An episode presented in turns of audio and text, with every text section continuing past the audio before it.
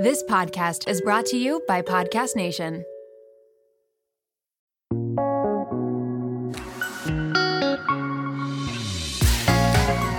Hey, friendships. Welcome to What Day Is It, aka your digital version of Happy Hour. I'm Bailey, And I'm Jackie. and we're here to bring you that perfect balance of juicy pop culture gossip mixed with valuable AF conversations to level up your life. Think of us as your digital BFFs, bringing you 100% realness. Yeah, none of that BS. So get ready to laugh, learn, relate, and celebrate not having it all together. P.S. It's not drinking alone if you're listening to What Day Is It. Who I am today would not be not to say I was a bad person, but I just the evolution and the growth I've had and who I've really stepped into and know I want to be wouldn't be friends with who I was like 3 years ago, 5 years ago. We just wouldn't align. I am so different even a year later. And again, I don't want people to feel bad. I think this takes time. Like, it, it's a process, it's not going to happen overnight. What's up, friendships? Welcome back to What Day Is It? Your digital version of the happiest of hours. We're so excited to be here today, and it's just us. We actually have a very important episode planned for your ear holes, and I'm excited to dive into it. Me too. I'm excited. Welcome back to What Day Is It? Yes, it is an important episode. It's been a while, I'd say, since we did almost a whole year since we've done like a really important solo episode. So we are here to bring you some helpful information and to just kind of like keep driving that message home that we got to keep having this conversation that we want to talk about today. Yeah, and we're just going to keep it 100% real. Like we've always said, I think it's important to be honest and transparent about our learning process and we're not or I mean I I'll speak for myself, but I'm sure Jackie's on the same page, but we're not perfect and like I have had a lot of learning lessons over the past year which we're really going to dive into and reflect on and just share like a lot of tangible tips and reflect on the work we've done, but I'm still learning and I'm excited to keep learning, but there's definitely mixed emotions that come with that. And I'm sure something in this episode won't be perfectly said as always, but I think that's kind of what moves the needle the most is having these raw conversations. Yeah, I don't I think it would be kind of not true for me to say that I'm not nervous to sit here and have this conversation even about this a year later, knowing that I have taken time to educate myself, I'm definitely still nervous. So that's why I think it's important for us to show up here for that exact reason. 100%. And I think it's good for ourselves and our growth, but I also think it's great for anyone listening because I know that those emotions um, for a lot of white people are there. And I think that it's important to push past them. So let's get into our weekly segments. We'll start off pretty light and then we'll dive deep into the important shit. But let's start with what's poppin', Jackie. Okay, well, this is actually funny because it's my turn to bring What's Poppin' to the table, which, if you're new to the podcast, What's Poppin', we bring a pop culture segment every single week and we kind of divulge it. And Bailey wanted to talk about something specifically that I actually don't have a lot of insight in. So it's kind of funny. Well, it's just all over the news, and I just have, I don't know what I feel about it. So Jennifer Lopez and Ben Affleck is quite the talk Bennifer. of the town. Bennifer. And it's funny because prior to Bailey messaging me saying she wanted to talk about this today, um, a listener, Sarah Singleton, she messaged me being like, "Pop culture segment, Bennifer, you need to talk about it." And I was like, "Sarah, I have a confession. Like, I don't really know a ton about it." I was like, "Please don't ditch me as your digital friend now." Like, Sarah I'm just and I are on the same page. so enlighten me, Bailey. I don't, I don't know if I was like too young at the time. Give me some, give me something to work with here. Okay, so well, it was 10 years ago. It was 2001. And they were mo- working on a movie, which apparently was the shittest movie ever. I've never seen it. But, I need to interject here. I was five years old, so this makes absolute total sense. Okay, well, you missed an iconic time in pop was culture five. history. I I didn't even know how to fucking read. iconic. Okay. you know what? You're, how old are you? Um, I would have been 11. Okay, okay. But I loved them together. It was just such an iconic moment. Every I feel like everyone was rooting for them. And I definitely never saw them getting back together. I think I will always preface by saying we never know what goes on in the media. So, like, these are just judgmental observations. but um, I just feel like their careers have kind of gone differently. Like, he wasn't seen in the best light, and she, I feel like, has thrived. She's glowing. Love me a JLo moment. But I think seeing the reunion, I have like mixed feelings because part of me is just like, oh my God, yes, bring back the 2001 vibes. Loved them together. I feel like this is the hope and the excitement we all need in this time of life. But then I'm also just like, JLo's pretty spiteful right now from the A Rod shit. And I feel like it's great revenge, but also is it just a PR stunt? Because all that we've heard is that they are vacationing together and she's leaning on him. So we don't really know, but I don't know if Bennifer is a friends with benefits situation or if it's a PR stunt or if it's legit. I would love if it's legit, but I think they both have kids now. Maybe they are like better with age and like time and it's all going to make sense, but I just I don't know if I fully buy that, but like Wait. the 2001 Bailey wants to buy it. Don't kill me, but what is the tea with A Rod and, and Jennifer when J Lo? Oh my god, you don't know this? This Jackie, this is why you need to watch Southern Charm. Okay, It's Bravo related. is it? Yes. Oh, Catherine, No. not Bitch. Catherine. Fuck, I'm so disappointed in you. Okay, so Wait, to be fair, I started Southern Charm and I fell off that shit. It's very problematic that show. it is very problematic, I will say. But it's the last season they've highlighted some good stuff. Thank God. long story short, going back to Bennifer and the A Rod thing. So on the Southern Charm, the latest season reunion, one of the girls, Madison. Wait, spoiler um, was- guys. Heads up if you're watching or if you. It's not watch. like yeah, it's not super recent, but and it has nothing to do with the show. Like the timeline of the show, it's just at the reunion something that comes up um, of how Jay Cutler was DMing her, and then a very famous, very married, engaged MLB player was messaging her. They never said his name, but then obviously it comes out that it was A Rod. And Lo catches wind of it. And so he was essentially cheating on J Lo with this girl from Southern Charm. Is this Yeah. like? So she found out. Oh, I hate Yeah. people sometimes. Why was this girl talking about it when it has nothing to do with the show on the on the reunion? She really just wanted some clout. You know how people, when they're feuding, they'll bring up shit that's not from the show just to like make them look bad. So that kind of was what brought up. And then she started defending herself. Um, but I honestly was really rooting for A Rod and J Lo because I liked them. I feel like she just deserves a guy who's going to treat her like gold. But I don't know. They were together for a long time too. A couple years, I think, yeah. And it, how is it just coincidentally that when this rumor starts, they break up? That's just ugh. So it has to be kind of true. That's where my first instinct takes me. But you also never know what's going on behind the scenes. I don't know. It was.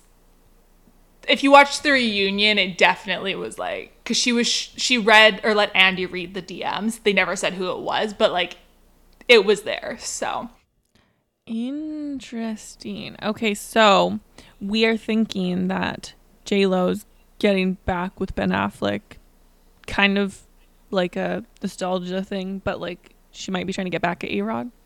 well, I mean, what girl's not going to try and get a little bit of revenge if she's been cheated on? You know what I mean? Like, mm-hmm.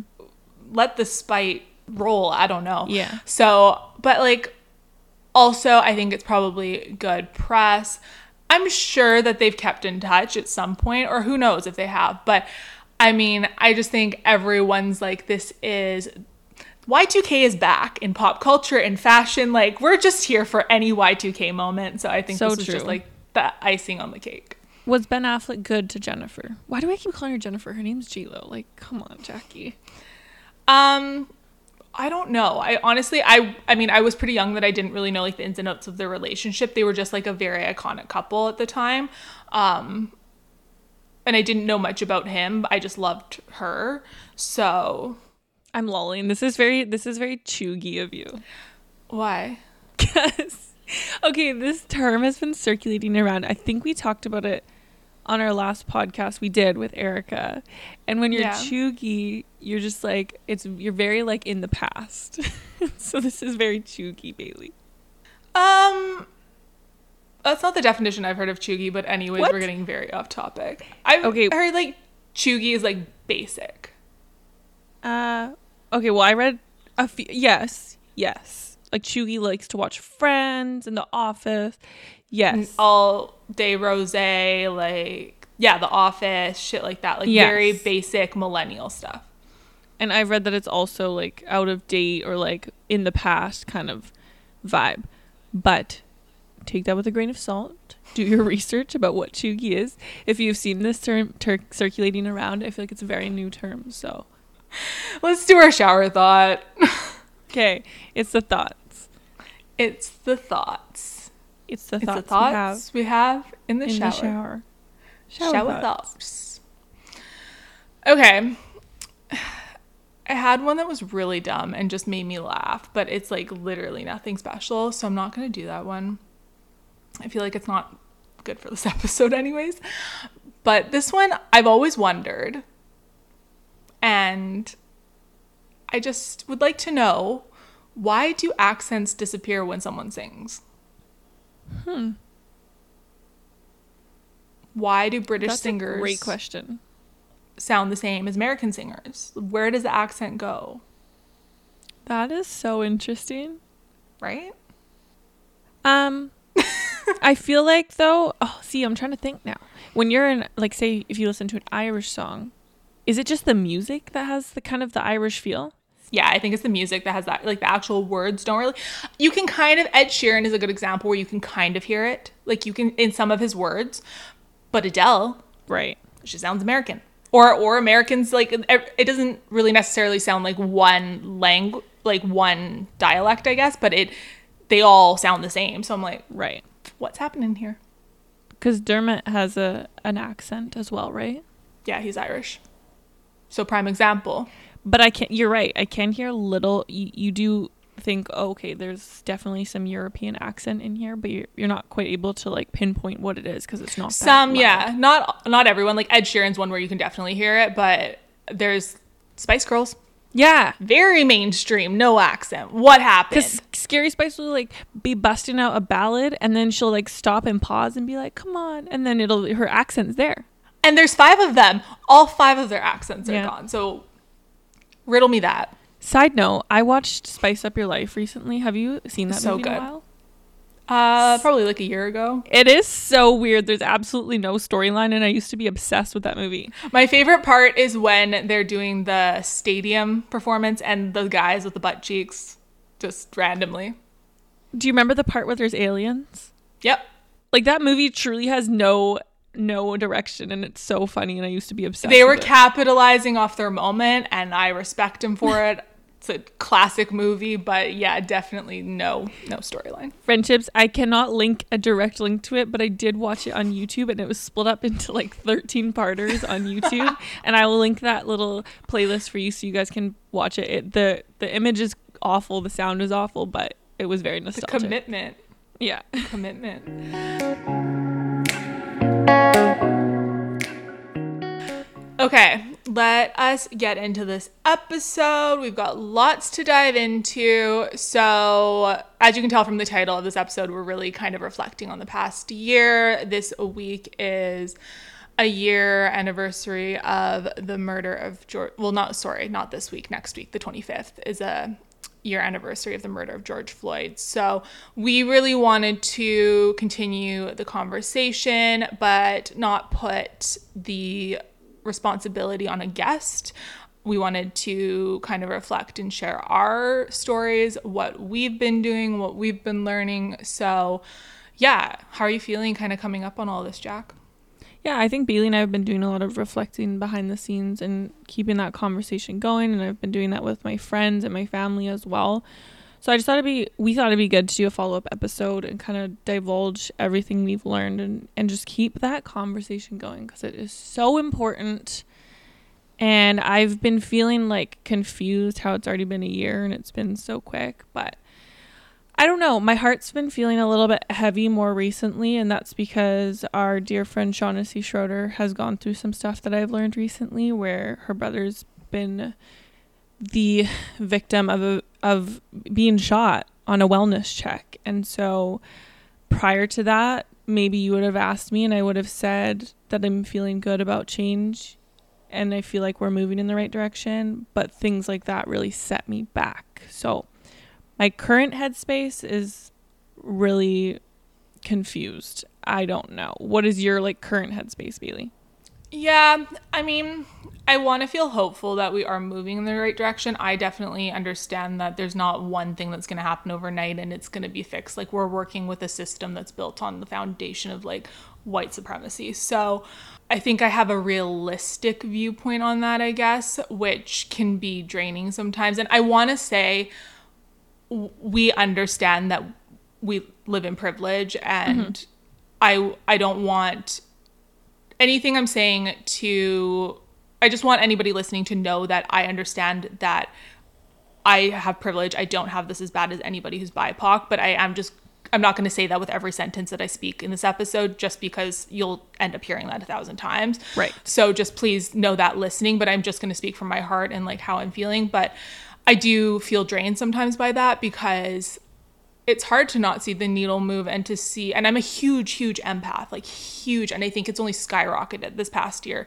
So it's really hard to see especially like Shaughnessy like someone who's so close to us and it doesn't make it more of an important situation than any other situation going on but when it's someone close to you it does just hit differently. Mm-hmm. and so my heart has been so heavy for her. I've been trying to check in on her but also know that she needs space and just anybody who's listening totally separate. If you can go follow her or check out her not even follow her just check out her resources and like she's got a post up and just explains what happened to her brother gregory.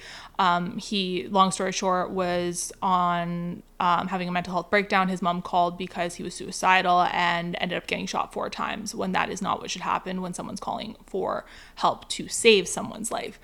Um, so yeah there's she's got called actions and ways to support the family. So if you can just check that out that would be incredible. Please. But the emails are actually doing something. They have already tried to offer their family i wouldn't say a solution at all. They're just counter offering and i don't even know if that's the right term.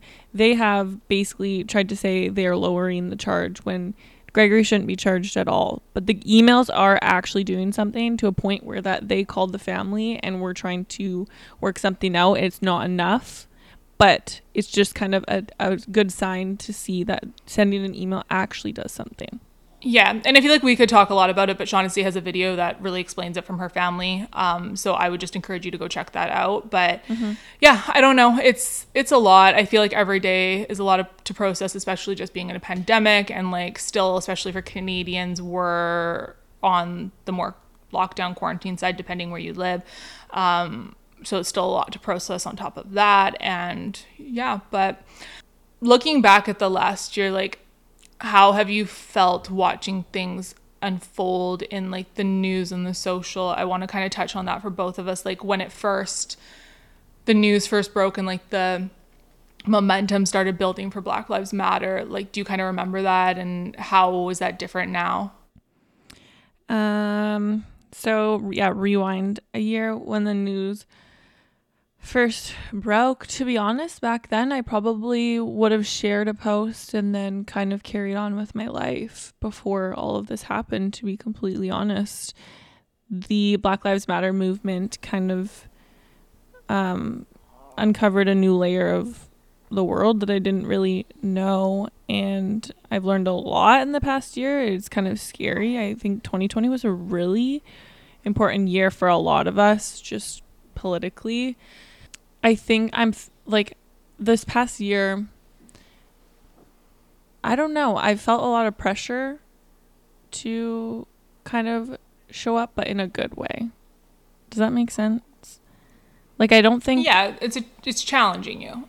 Yes, definitely. And I still feel like oh, I don't know. It's a really heavy feeling having any sort of following and just feeling like a pressure to post or like say the right thing and i guess i probably even feel like nervous now saying that because like Okay, we're going to get into cancel culture and we're going to get into all of that. And also, friendships, we're going to do a podcast on the demand on influencers to be news reporters because this is something I'm very passionate about. And I've just really, I feel like, found my, not, not found my voice, but I've really like decided on my voice in it because I've just felt like I need to please people because I am a people pleaser. So we're gonna do a roundtable on that with a couple former guests. So that's coming.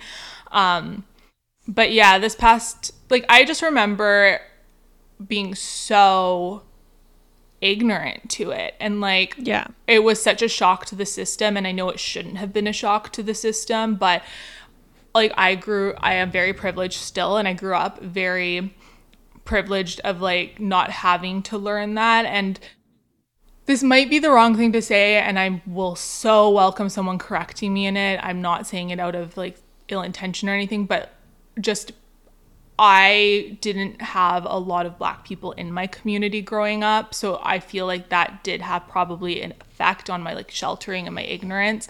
It's not an excuse. I think that we should still be learning about those things and I wish I had, but I think that is something that I have to like I've reflected on and I've had to own that as part of my upbringing and why I was so ignorant.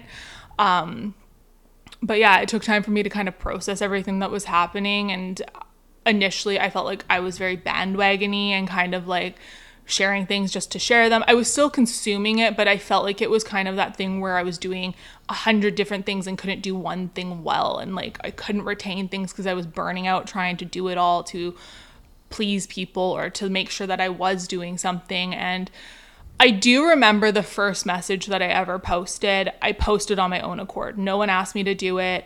It wasn't even really like, it was obviously gaining some momentum because that's how I saw it, but it wasn't at that point where it was like if you weren't saying something, it was being call- you were being called in. So I am glad that I kind of had that gut instinct of like this is really fucked up.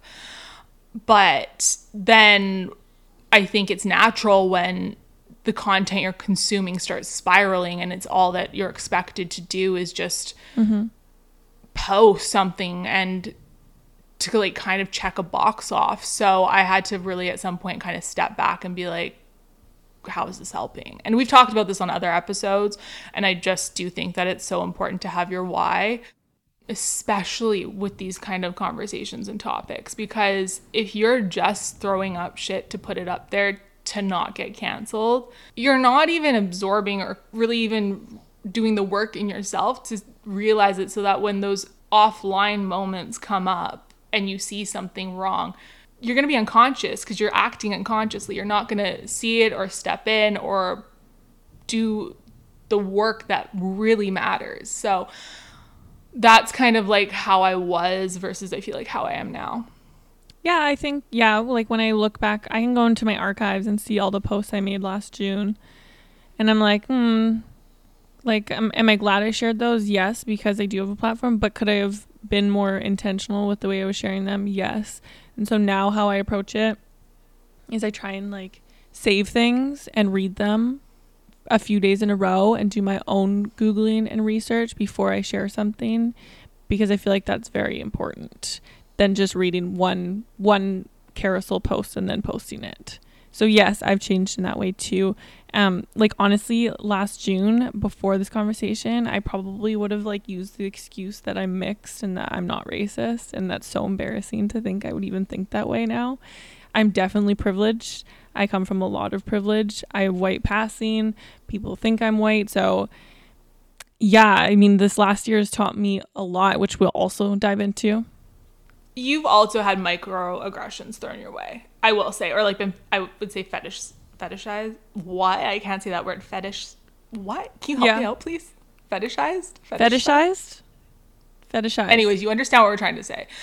Um, I do agree though, like, and I appreciate you owning the fact that you have privilege. Um, but I, I also don't want to overlook the fact that, like, I'm sure you've experienced things too, because I do think that's important. So I just think that we're all learning and growing, and this past year's been a lot. And I mean, we had a conversation offline that really kind of, I think, inspired this whole episode. And I Yes. was looking back and just really kind of I, I've been processing this for like the past year, but like just shameful and felt so much guilt. And that is mine to process. That is not on anyone else, but of just things that maybe I have said. I don't even know for sure because I don't remember, I can barely remember yesterday sometimes, but like I definitely know that at some point in my life I have said something out of ignorance that would have been racist. I don't think that means I'm racist. I think we can do racist things and not be racist.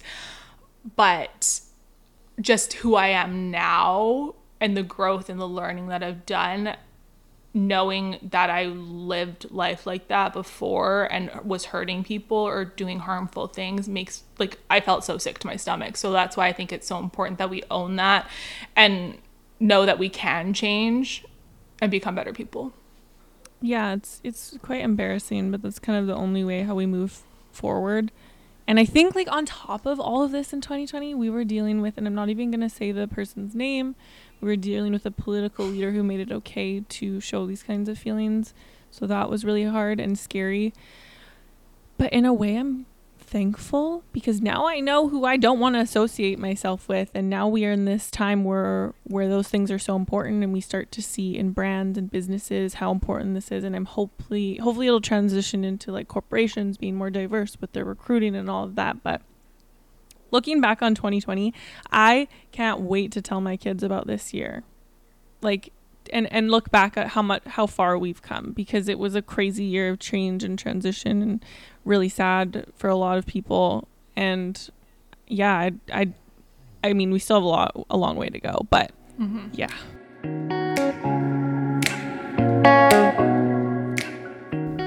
I want to talk about how we started learning, like what we were consuming and kind of like where and who we were learning from because I think that's important. Maybe people who are still continuing or it'll be great resources for them. Like obviously social media i think was a big tool for both of us. I do want to say that social media was i would say the doorman for me and then i would go into the building and do my own research and use google and articles and make sure I was getting news from credible sources because you just don't always know where social media is coming from. And obviously, fake news is a huge thing. Um, so that was something that was really big for me. But I think even just offline conversations were a huge tool in my growth and just even like my own emotional processing to make sure that I could absorb the education that I was seeking out because I think if we have internal blocks or if we aren't able to process our own emotions like anything in life, I don't think that the work is as impactful. Mhm. Yeah, social media was a huge tool for me and honestly having those conversations outside as well with you, with friends, with my family was really important and it just opened up the conversation so, so many different ways and I think like what's been really helpful for me in my learning is to kind of like I, I bounce ideas off of my friends or family or like you for example like if i think something might be politically incorrect or hurt someone i think just like running it by a few people before you share it is really important. I do that all the time. I i think for a couple reasons. I think out of fear, to be totally honest, because I think cancel culture is so toxic right now and just real. Um, and I also am still learning.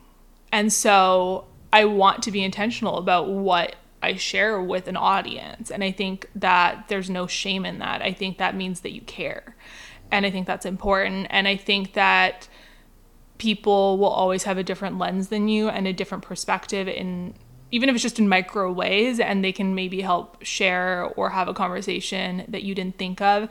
And yeah no i i think that's great that you do that. Yeah and um another thing is just like diversifying my feed has been really important to me. A year ago i think i followed all white thin influencers because that's just like what I resonated with. That's definitely like a societal thing that's been kind of like instilled in me.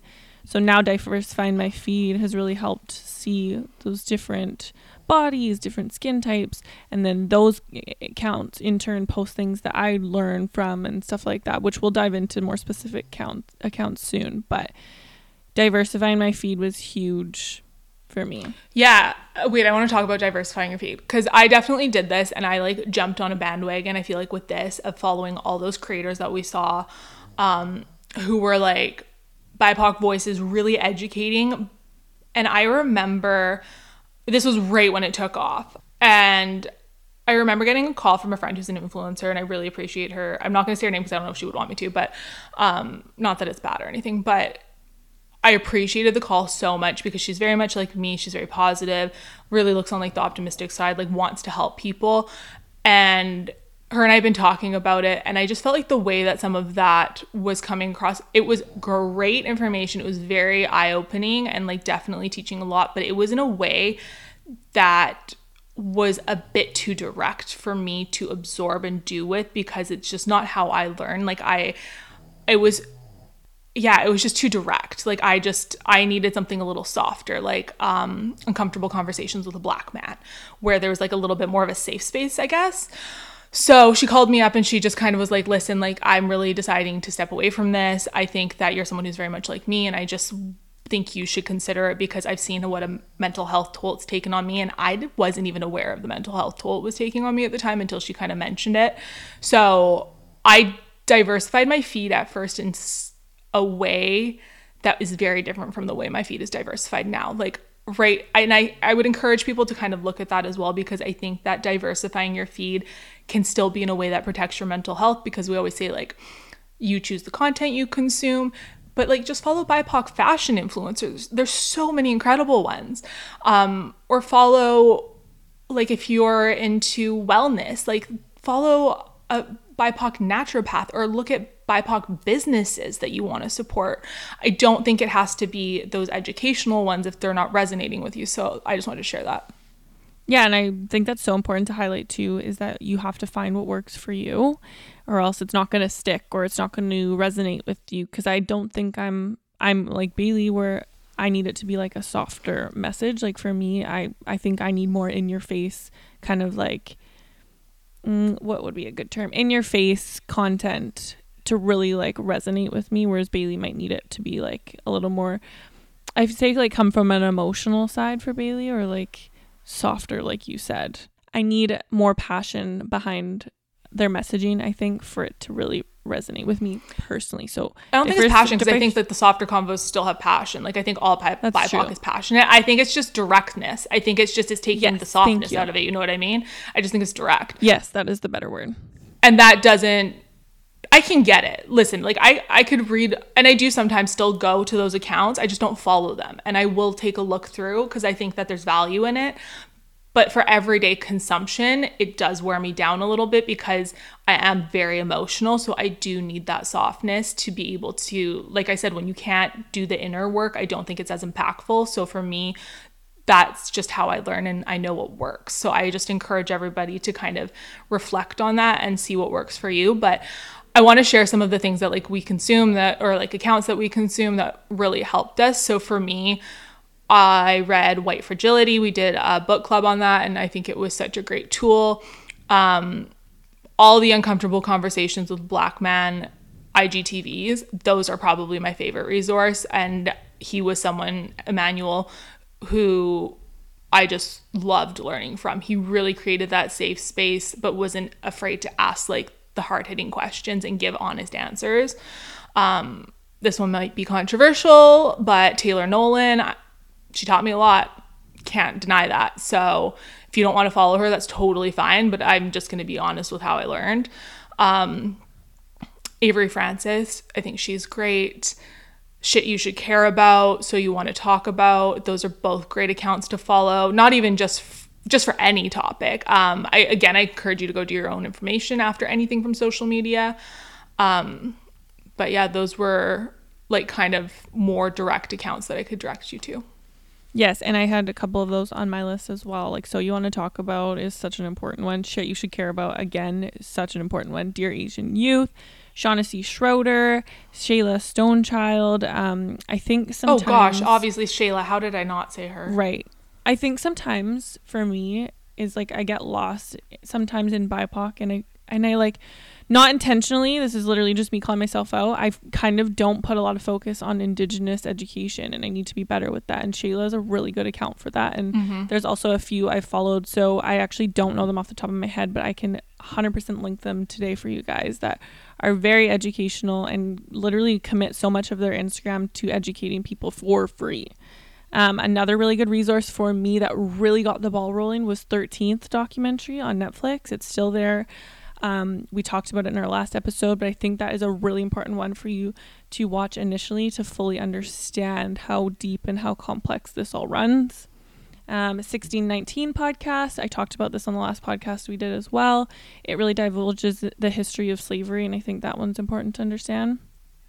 Time, the Kalief Browder story, also talked about it last podcast, but I think that one's so important because it highlights that just a lot. I honestly don't want to say. I just want you to go watch it. I cried watching that, and I think that's just one story. So I think that's really important. But there's so many other series on Netflix that we've talked about in the past. Black AF, When They See Us, Dear White People. All of those are really good resources.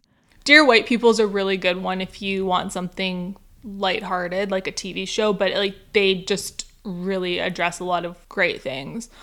Also, this might be controversial, but I've learned a lot from Jillian Harris and just how she is changing and diversifying her brand and how um kind of like I guess more inspired, I would say, as to like how she owns when she fucks up or says the wrong thing and that's really something that I I think I've done that since the beginning. Like when I remember when we had our podcast with Shayla and she's like yeah TPs like I was like oh fuck I have one of those.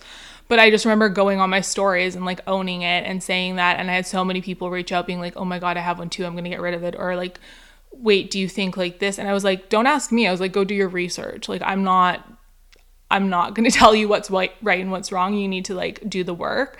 But I just, that's something that I continue to want to share. And that's why like I've really stepped into if I see a thread not re or a carousel not resharing it, I want to talk about it and like use my face. And I think that if more people did that, I don't know, I could be wrong, but I just think that would really Yeah. normalize the conversation a bit more. Yeah.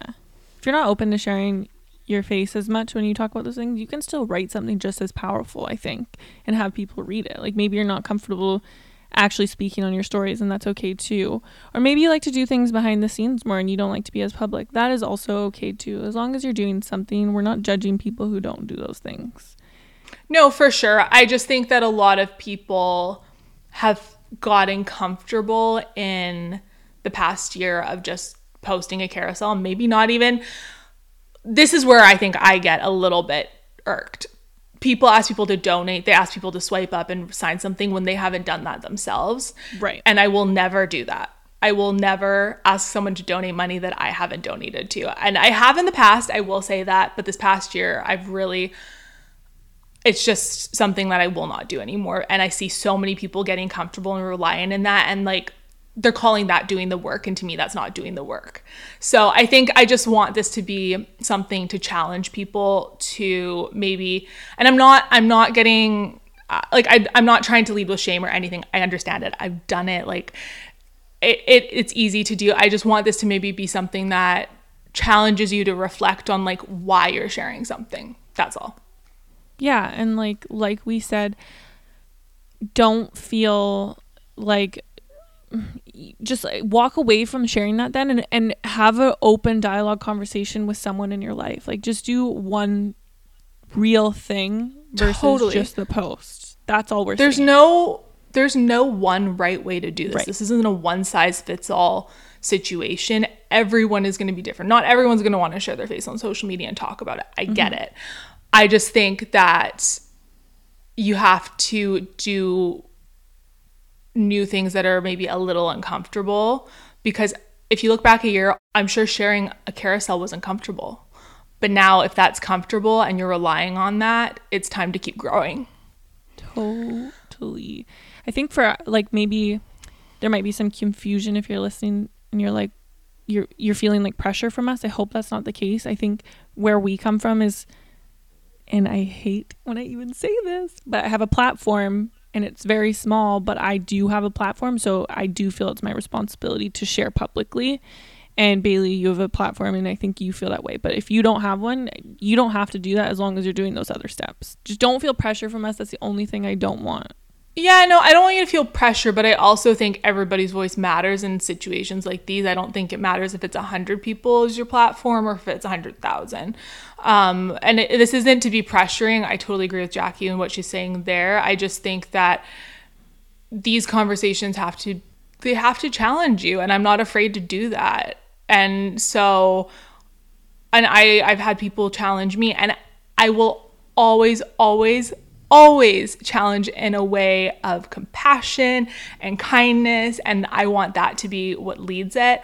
And I think that there's a lot of maybe challenges that aren't led that way or just um, accountability. And so we we say all of this with like the biggest hearts and like we love our friendship so much and we know that you're probably doing incredible work and it doesn't have to be exactly what we're saying just keep doing the work so Okay, I want to actually talk about what we've learned because I think this is so important for white people to share. Um, and it's been a year, so I hope we've learned quite a bit. But yeah, I mean, for me, I've got a huge list here, and maybe we can just kind of each share something and dive into it a little bit. This podcast might be kind of long, but um, it's important. So, for me, I think one of the first things I started learning was microaggressions um, and just kind of realizing that you're so well spoken can be a huge microaggression for BIPOC people. And I say that so much. So that has been a huge one for me to kind of be aware of. And I say, I don't say that just to BIPOC people. I say that to anybody who impresses me when they speak because sometimes I feel like I sound like a babbling idiot. So I'm just, when someone is very well spoken, I'm just like, wow, I wish I could sound like that. But I understand why it is a microaggression, and that is because BIPOC people are often seen as not intellectual or educated, um, and that's all from systemic racism. So that was, I think, something that really stood out to me within microaggressions. Yes, um, I agree with that. I recent okay, so this is something I've been kind of struggling with, I'd say, for an entire year, and so I think something I've learned is that I can't feel this sense of like, and I'm gonna make sure I word this properly, or fuck, I probably won't. But I can't feel this sense of like feeling bad for BIPOC, and I've struggled with that in this past year, where like I want to say things like I feel for you, like I'm sorry you're feeling that way, and so I've been really trying to figure out ways how to challenge that way of thinking, and instead like put my money where my mouth is. And one of my favorite things that I've learned recently was from Glenn. She was on the podcast. I'll link it for you guys. She said she doesn't want people to feel bad for her. She wants people to ride for her and like be right up there with her. And that's something I've been trying to be better at instead of just saying those words of like, I'm angry for you. I have a follow up. Go ahead. Question, and I'm gonna sound I'm gonna sound like a therapist. Do you, and this is for anybody listening, it's not just for you, Jackie. Do you think that when you feel bad, and this is something I've noticed with myself, do you think when you feel bad for BIPOC people or you want to say those things, that you feel bad for them or you feel guilty?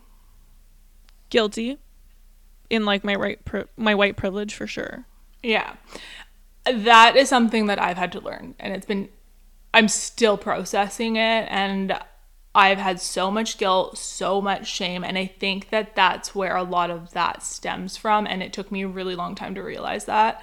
Yeah. But I think we also have to, if you are someone who is doing the work, if you are someone who is a true ally and is getting uncomfortable, I think we also do need to give ourselves a little bit of grace.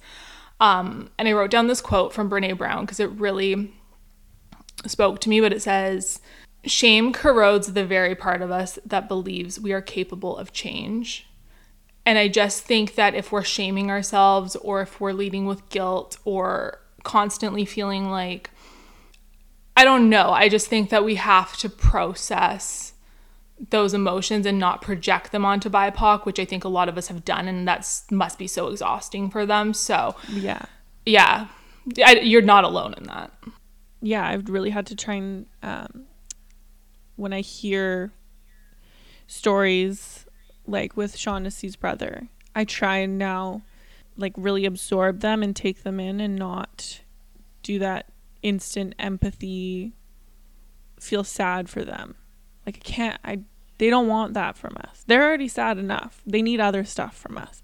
And like yes, you can feel that way, but I think like saying those things to them puts it kind of on them again and they don't need that. So that is something I'm working on actively and I've been working on it for a year and it's really hard coming from just the person who I am.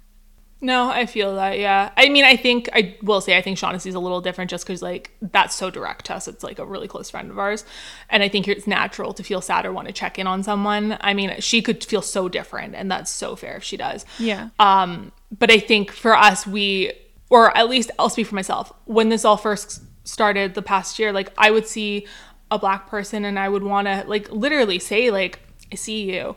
But like, that's out of my guilt. That's out of my internalized guilt. So it's only serving me, it's not serving them. But yeah, I think that's been a huge lesson. Um, I also just think the power of words have been huge for me. Um, and BLM really kind of was a catalyst for that. And I think we've really shared that with how we were intentional in changing our cute but psycho segment to cute but cringe. It's just something I'm way more aware of. Like even now I have have I've always had a habit of saying, "Oh my god, did I miss that or am I just blind?" Or like was it there or am I blind? Did I miss it? And now I'm even like questioning that myself and I'm like that is probably not a great thing to say. So, I think it's just pay it's a lot of unconscious things that I've done my whole life that become habits and now I'm just Yeah. tuning into it more and being more aware. Um, because yeah, words that you don't even think about as they come out of your mouth can be so impactful to somebody else. Oh my god, yeah, like to to jump off of that is not the term. To piggyback off what Bailey said, I brought a shower thought to the table, I'd say like a month or two ago, and it was it was it was making a lighthearted remark about blind people. And like thankfully I had Bailey there to hold me accountable because wow, like I was just so ignorant. And so then we chose not to air that shower thought. Thankfully Bailey was like, I don't think it's I don't think we should and thank you for that because A year ago though, I wouldn't have thought anything about it. Right. And so, like, in that situation, I felt kind of like upset with myself. I was kind of beating myself up, being like, how did I not see that? But then I walked away from it and I, like, brought it up with my mom and sister at, like, a family thing because I wanted to talk about it and, like, share and, like, you know, share my learning. But I do agree with you the power of words. Like, in the past, and I'm just giving specific examples. So hopefully, maybe it kind of enlightens you to some of these things that you do. I used to say all the time, like, oh, like crackhead energy. Like, Oh, and I I'm so embarrassed that I would say. I said that on my stories one day, and I had a very kind friendship reach out to me in my DMs, and I, I said a snack was, um, I was like, it's like crack, and it it is it's it's hard because when when someone shares a learning opportunity with you, for me anyways, my initial reaction is embarrassment. I just get so embarrassed. I'm like, fuck, how could I have done that?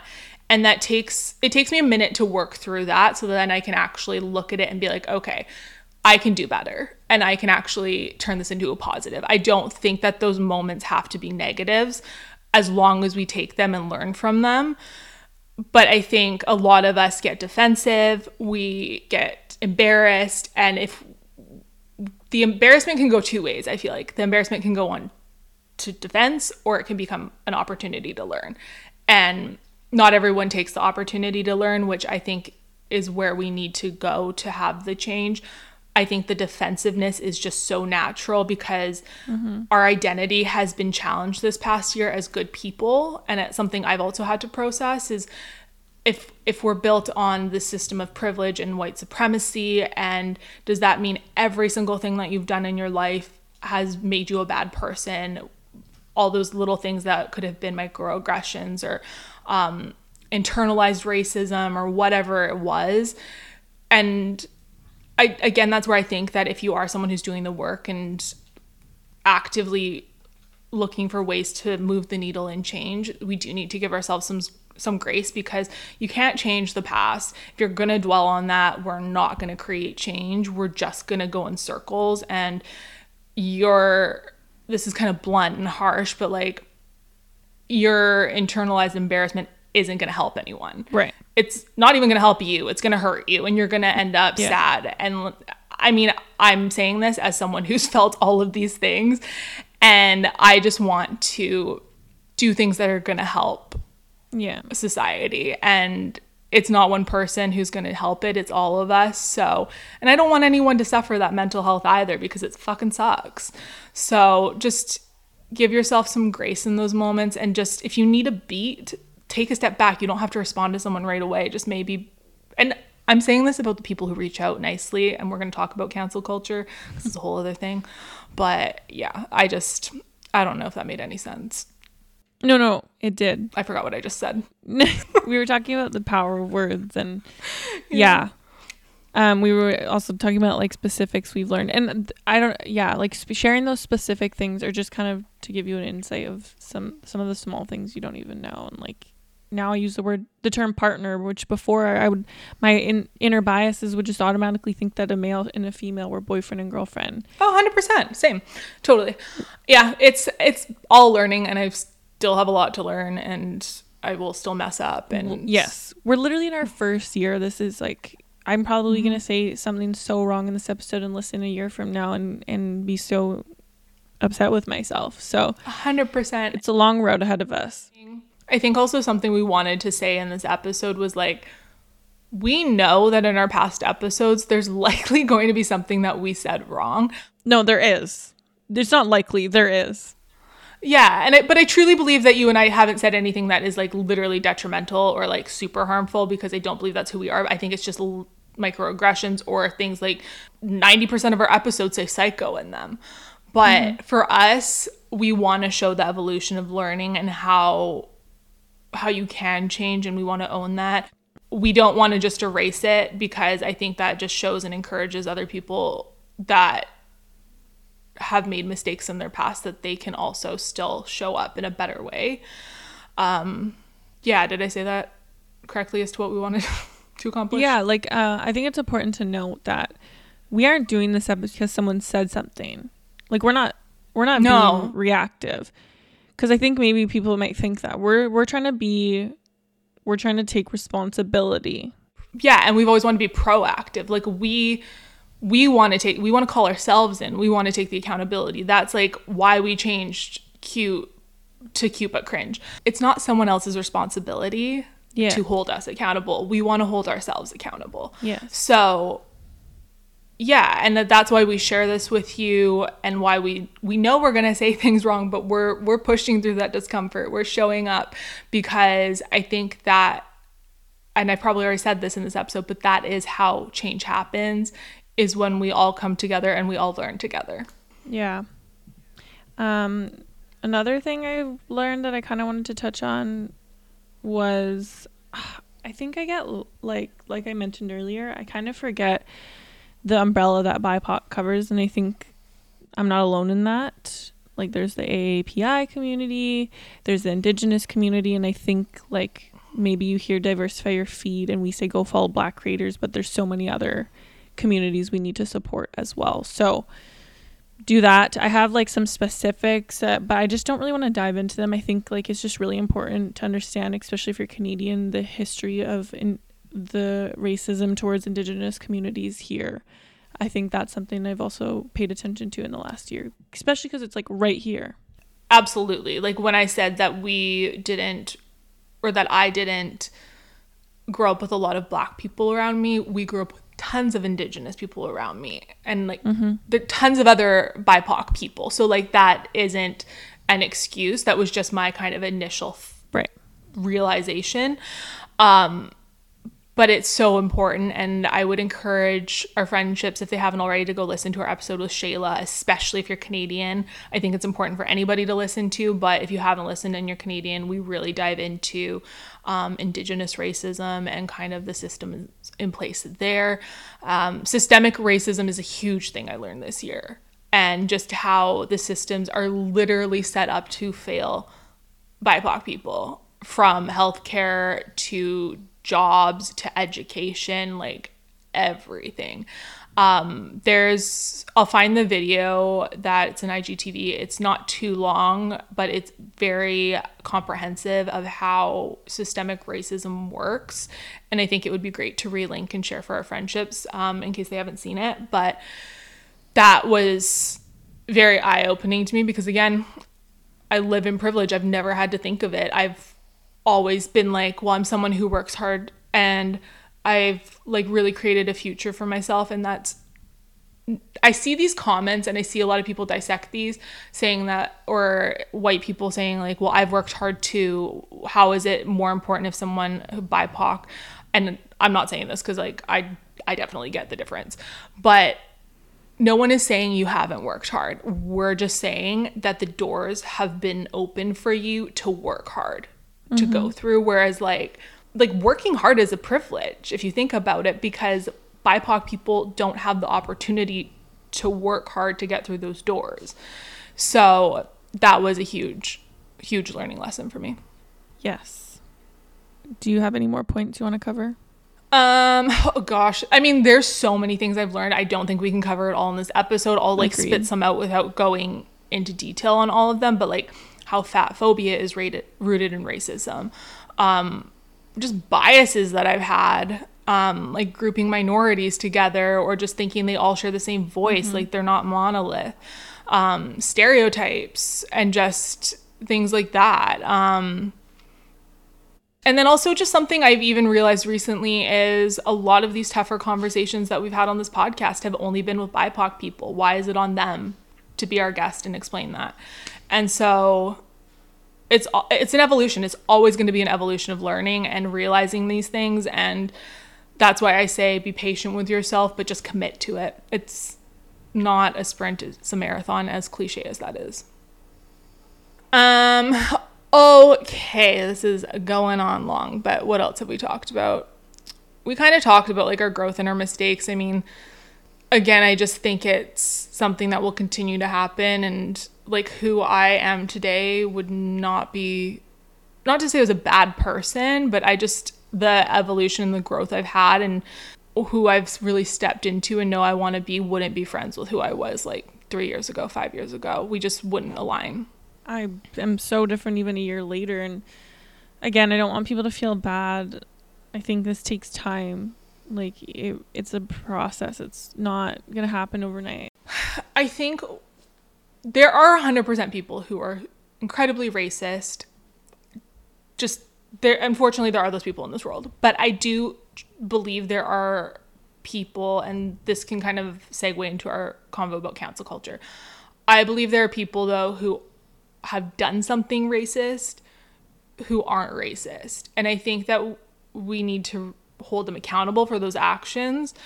Um, because I 100% I have done racist things in my past because I I don't I didn't know what I know today and that is again like brings up that white shame and that guilt but like I'm I'm holding myself accountable for that. I want to do better and that's all that I can control at this point in my life. So that's what I'm focusing on.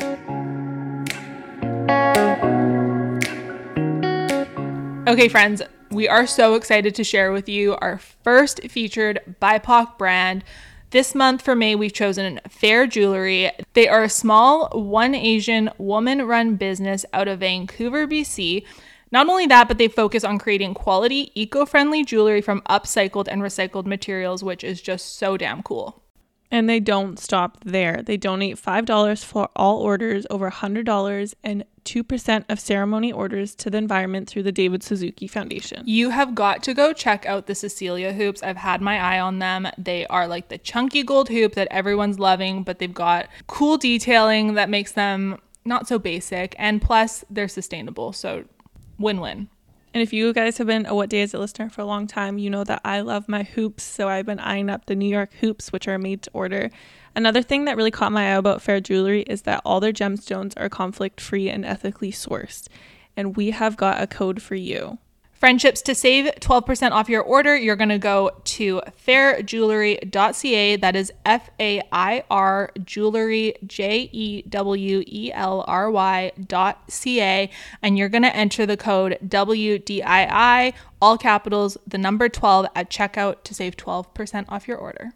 Remember, this is a small, one Asian woman run business out of Vancouver. It is local and upcycled and recycled materials. Happy shopping, friendships. Okay, I want to talk about cancel culture though, because I just think that I have learned a lot about it in the past couple months, and I just am really fucking over it. Um, and I'm not saying I'm over holding people accountable because, again, I think that there are some. There's so many different types of people in this world, but there's just some that, like thou who shall not be named, um, all of his followers and that whole political group or party, whatever you want to call it. Mm, It's mm-hmm. problematic. But also, I don't want to group every single person into something. Like, I'm not saying if you are on that political party, you're problematic. I can't. I don't know every single person on that party, so I can't make that judgment. But I just lost my train of thought. We talk about cancel culture and how you've really grown to hate it. Yeah, I just what I want to lead home. I'm not going to say what I, I'm sick of seeing. What I want to see is people giving opportunities for growth. Because if we're not giving opportunities for growth, how do we expect change? I li- like I literally don't in my brain understand that because if Right. you don't want to grow or let people grow, how can a system change? Because without growth, it's going to stay the same. So like maybe I need to learn something here and I'm totally open to that, but those two things don't add up to me. So if we're going to just cancel someone and not allow them an opportunity to grow, and I do understand on a level that will depend Yes. on what something's Yeah. what someone's done and that it takes time to build trust and how they react to it. Like I said, they can take it as a learning opportunity or they can go the other route of defensiveness. I think that all there's moving parts. But just at the base of it, I would like to see this world lead with a bit more compassion. Yeah, and we hear that from the BIPOC community as well. And and like Bailey said, it is a fine line of repeated racist actions and things like that. But um Mm-hmm. like if I lived in today's day and age, I would have and like cancel culture was like a thing. I mean, it is a thing, but like I don't know what I'm trying to say. I would be canceled basically. Like cuz I've done some really terrible things in the past and done some really racist things. So the accountability is really important. The allowing space for change is the only way we're going to move forward as a society or else this is just going to turn into like a war basically. I I hate cancel culture. I hate it, but I also understand it and I don't know if that's wrong to say. Do you get what I'm saying, Bailey by that? Like I get it. I think some people maybe you have to edit this out. I think some people deserve to be canceled. Okay, I I do get it. I do get that there are repeat offenders or like very severe severe Z- what severe offenders but i think what i see in cancel culture now is like it's every little thing like i think there's a spectrum of cancel culture i guess is probably the best way yes. to put it Okay, I agree with that. I think there's a spectrum. And I think that probably 75% of it is the spectrum that I'm not loving because I think it's things that we need to give people the space to grow from. Yeah. Yes. Does that make sense? I'm curious. Like this whole reality TV thing, people losing their jobs from things surfacing. What are your thoughts on that? Yeah. Um I think the shows were very problematic to begin with and I think I agree with the fact that some people need to be held. Like, I, I do agree some of those actions were very troublesome. But I also feel like society was glorifying mm-hmm. it. They wanted it. They're part of the problem. I also think the network is part of the problem because I don't think that one person is responsible for all of the show's toxicity.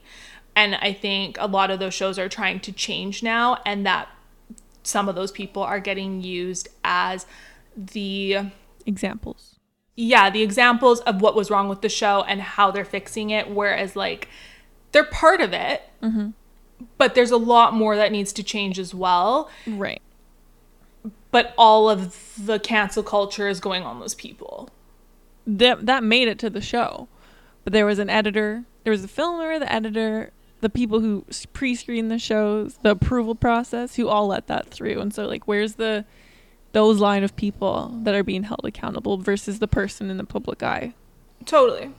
And not to say that a show being toxic is and changing their ways is any different than me having ignorance in the past and changing my ways. It's all growth and evolution. And that's what i want to see from everyone is just growth and evolution. So like i'm not holding it against them. And like i definitely see more problematic things now and am more aware of what i consume.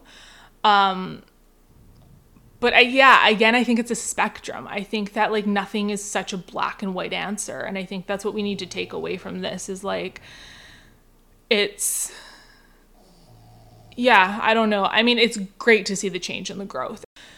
I don't know. I always get nervous ending these conversations and I just yeah, I I hope that everyone like listening to this conversation can know that we are here to have the uncomfortable conversation we just did and it's all in efforts of encouragement and to show you you're not alone in this journey and that we as white people living in privilege have to keep doing the work and that there's going to be mistakes along the way 100% there was something that i said in this episode that is not going to resonate yeah. with someone and if it doesn't please reach out in a kind way i'm more than happy to take that learning opportunity i always will be um maybe email me because sometimes I miss DMs. So you can totally email me, Bailey at Play Digital Culture.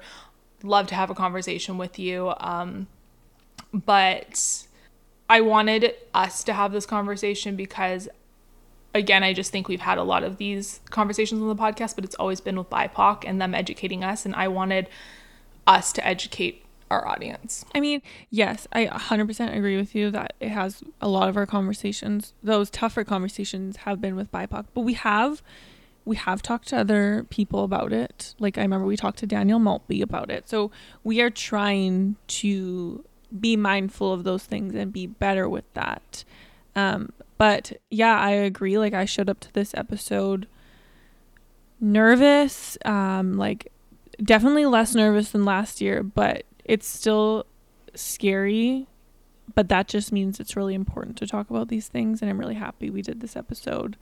And I'm excited to continue these conversations and also reach out to me. My DMs are a lot less busy than Bailey, so feel free to message me there. But I know I said something wrong in this episode. This is all part of the learning opportunities for both of us. And I hope that you guys learned something from this episode or feel less alone and how scary this can all be. I mean, it hasn't even been 365 days since this all happened. So mm-hmm. let's chat in another 365 days and see where things are at. Yes, and thank you, friendships, for listening and for hopefully holding space for us to make those mistakes um, and for growing with us. So, with that, we will tell you to subscribe, um, leave us a five star review, rate us, tell someone about this episode, share it with someone, or just go have a conversation or educate yourself or take something from this and have that conversation with a friend or a family. Like, I just would love if everybody did something that they weren't planning on doing today to go move the needle just even yeah, more. always with the right intentions of like your why though. Don't just do it because we're saying it. Please do s- some sort of action behind that. 100%. If I, I just want to come from the right place. But yes, thank you for listening. It feels awkward ending it on saying subscribe, leave us a review and stuff. But this is a podcast at the end of the day and thank you for taking the time to make it all the way to this end of the episode. I think that says enough as it is of who you are and what you're committed to learning. So we will see you next. What day is it Wednesday? Toodaloo. Toodaloo.